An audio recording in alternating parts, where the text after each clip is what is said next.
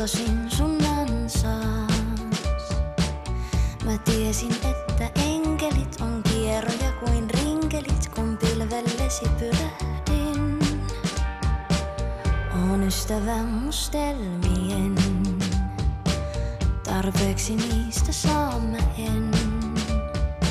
Siksi vaik sun kanssa leikkimään ei jäisi hai tai härkä kääntä, se on Kohta nuolen haavoja,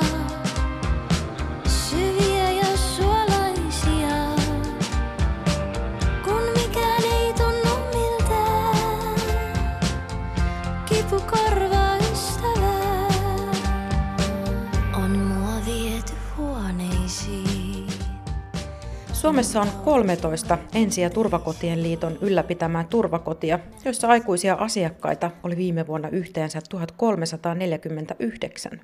Heistä miehiä oli vain 82. Yleisesti tiedetty haaste turvakotityössä on eri kulttuurien tuomat erityispiirteet elämän kriisitilanteissa. Vaikka turvaa hakevien naisten elämäntilanne olisi muutoin sama, aiheuttaa etninen tausta siihen erityisyyttä. Natalia Gerbert, Monikaliiton kriisikeskuksen johtaja, tervetuloa Romanomiritsin vieraaksi. Kiitos paljon kutsusta ja mahdollisuudesta keskustella aiheesta. Monikaliitolla on Suomen ainoa niin sanottu maan alla toimiva, eli salaisessa osoitteessa toimiva turvakoti. Onko teillä vuositasolla paljon romaninaisia asiakkaina? Ovatko he löytäneet palvelunne? Turvakotin lisäksi Monikanaiset liitto ylläpitää myöskin kriisipalveluja väkivalta kokeneille maahanmuuttajataustaiselle äh, naiselle ja tuettuun asumisen palveluja. Kyllä vuosittain ja jonkun verran myöskin romanitaustaisia naisia meidän, meidän palveluissa on. En voi sanoa, että erityisen hyvin, mutta kyllä ne ovat löytäneet meidän palveluja. Miksi tarvitaan väkivaltapalveluita, jossa tiedetään ja tunnetaan kulttuureita syvemmin? Eri kulttuurissa väkivallan ja väkivaltakokemuksen suhtaudutaan eri tavalla. Myöskin naisen asema voi olla hyvin erilainen, mutta myös äh, hyvin eri tavalla voidaan nähdä, mitä on väkivalta.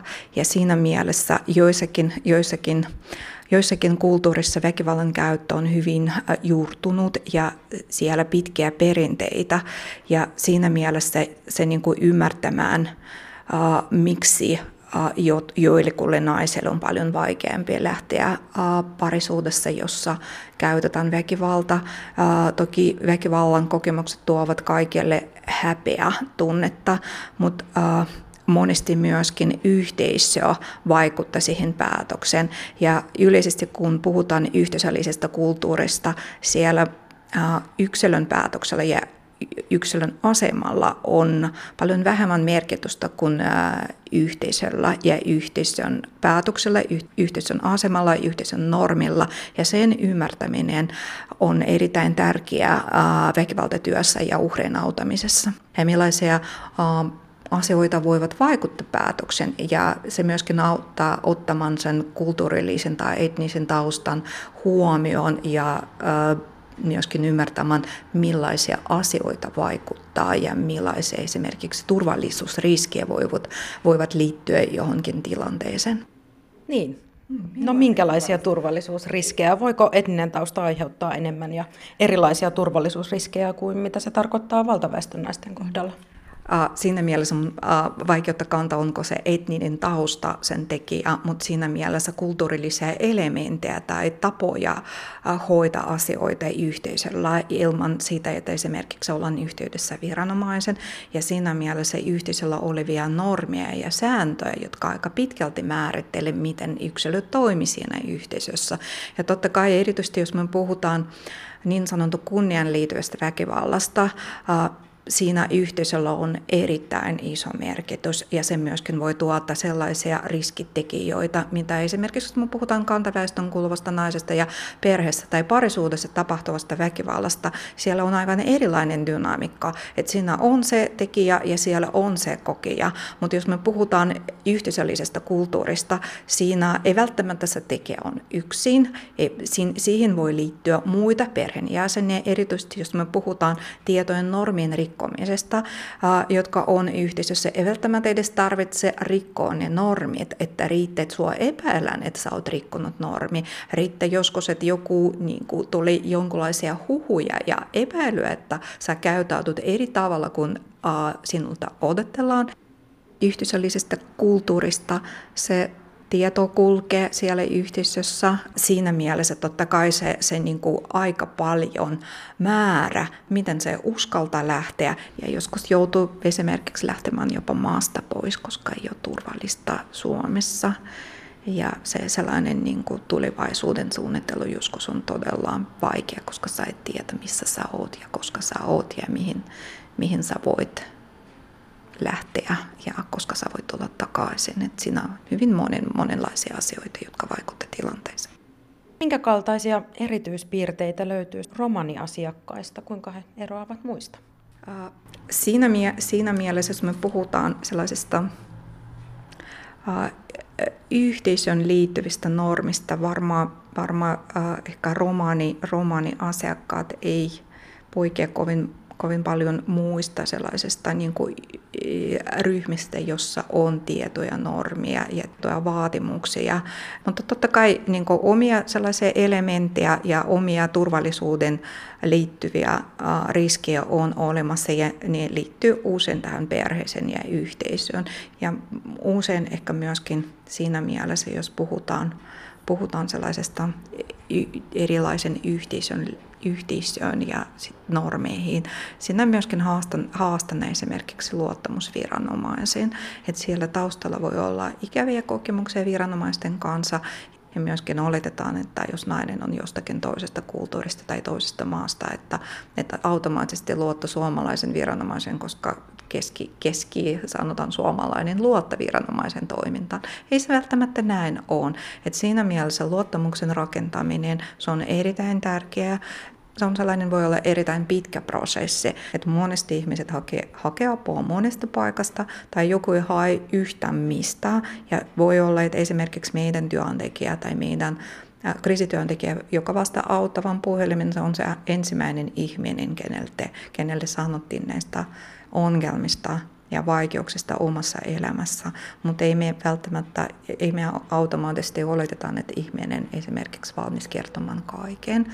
Ja siihen, se, siihen voi mennä todella pitkä aika. Että joissakin tapauksissa se koko kuvion rakentaminen, että mitä kaikkea siellä tapahtuu, mitä kaikkia tekijöitä siellä taustalla on, sinne voi mennä kuukausia sellaista intensiivistäkin työtä. Ja siinä mielessä tämä kärsivällisyys, kärsivällisyys ja myöskin ymmärtäminen sellaisessa kriisityössä ja väkivaltatyössä on erittäin, erittäin tärkeä.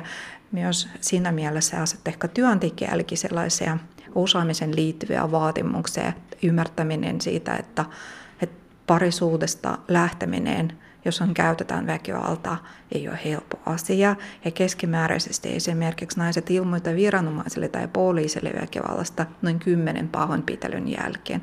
Se tie on todella pitkä ja myöskin se, että usein siihen liittyy myöskin tunteita. Kun me mennään parisuhteeseen, siellä ei vain laske, laskelmalliset elementit, että mun pitää perustaa perhe. Siellä usein, erityisesti nykymaailmasta, siellä myöskin emotionaalinen siide, siellä voi olla yhteisiä lapsia ja siellä voi olla jossain vaiheessa paljon odotuksia tätä yhteistä tulevaisuutta. Ja myöskin jos me puhutaan suhdesta, jossa käytetään väkivaltaa, ei siellä, aina, ei siellä käytetään aina väkivaltaa. Siellä voi olla hyviä hetkiä, siellä voi olla äh, ihan sellaisia niin kuin, mukavia muistoja, hyviä kokemuksia. Ja se kokonaisuus aina vaikuttaa siihen, että mitä mä teen. Toivonko mä vielä, että tilanne muuttuu. Jos esimerkiksi vaikka niin kuin se kumppani lupaa, että se oli viimeinen pahoinpitely ja jatkossa kaikki meni toisella tavalla. Kyllä se, se niin kuin me naiset aika usein luottaa ja halutaan uskoa siihen, että se tilanne muuttuu. Ja se ymmärtäminen, että tilanne ei välttämättä muuttu ja se riski voi olla jo aika korkea sille mun elämälle, terveydelle. Että siinä sen ymmärtäminen ei välttämättä, jos eletään parisuudessa, jossa käytetään väkivaltaa, se vaaran tunni myös katoaa, koska sä käynyt niin pahoinpitelyt ja väkivaltaiset kohtaukset monta kertaa elämässä. Sä välttämättä ei tajuat, että se seuraava isku voi olla viimeinen. puhutaan Suomesta, vaikka se yleisesti ajatellaan, että Suomi on tasa-arvon mallimaa. Suomessa on naisilla hyvin korkea riski joutua väkivaltakokemuksen, eli vuosittain joka kolmas nainen Suomessa kokee väkivalta parisuhdessa, avoliitossa tai avioliitossa tai seurustelusuhdessa. Jos me puhutaan maahanmuuttajataustaisesta naisesta tai naisesta, jolla on erilainen kulttuuri, siellä riski on vielä korkeampi. Että jos me puhutaan maahanmuuttajataustaisesta naisesta, siellä on kaksi ja puolikertainen riski joutua väkivaltaan. Ja viimeisen optulla-selvityksen mukaan, joka on tehty 2014, että siellä esimerkiksi kotona kuolla väkivallan seuraamuksena. Maahanmuuttajataustaisella naisella on nelikertainen verrattuna kantaväestön kuuluvin naisen. Et siinä mielessä me teemme työtä sellaisen ryhmän kanssa, joka on erittäin haavoittuvassa asemassa, jolla on riskit kokea väkivalta on paljon korkeampi. Se niin kuin lähtökohtaisesti voi olla heikommassa asemassa. Ja siinä niin kuin erittäin tärkeää muistaa myöskin, että kun me puhutaan naisista, jotka kuuluvat toisen kulttuurillisen ryhmään. Että monesti ajatellaan, että se väkivallan tekijä on saman kulttuurin kuuluva henkilö. että meidän asiakkaista, jotka hakee apua, noin puolit on parisuudessa esimerkiksi suomalaisen miehen kanssa. että siinä, siinä se ei ainoa, ei me voidaan selittää sille, että se on vain näissä kulttuurissa ja näissä ryhmissä käytetään väkivalta. Ei ole näin. Väkivalta kokeneita naisia varmaan monesti yhdistää samanlaisia tunteita riippumatta siitä, mihin kulttuurin saa kuulua tai millainen etninen tausta sulla on.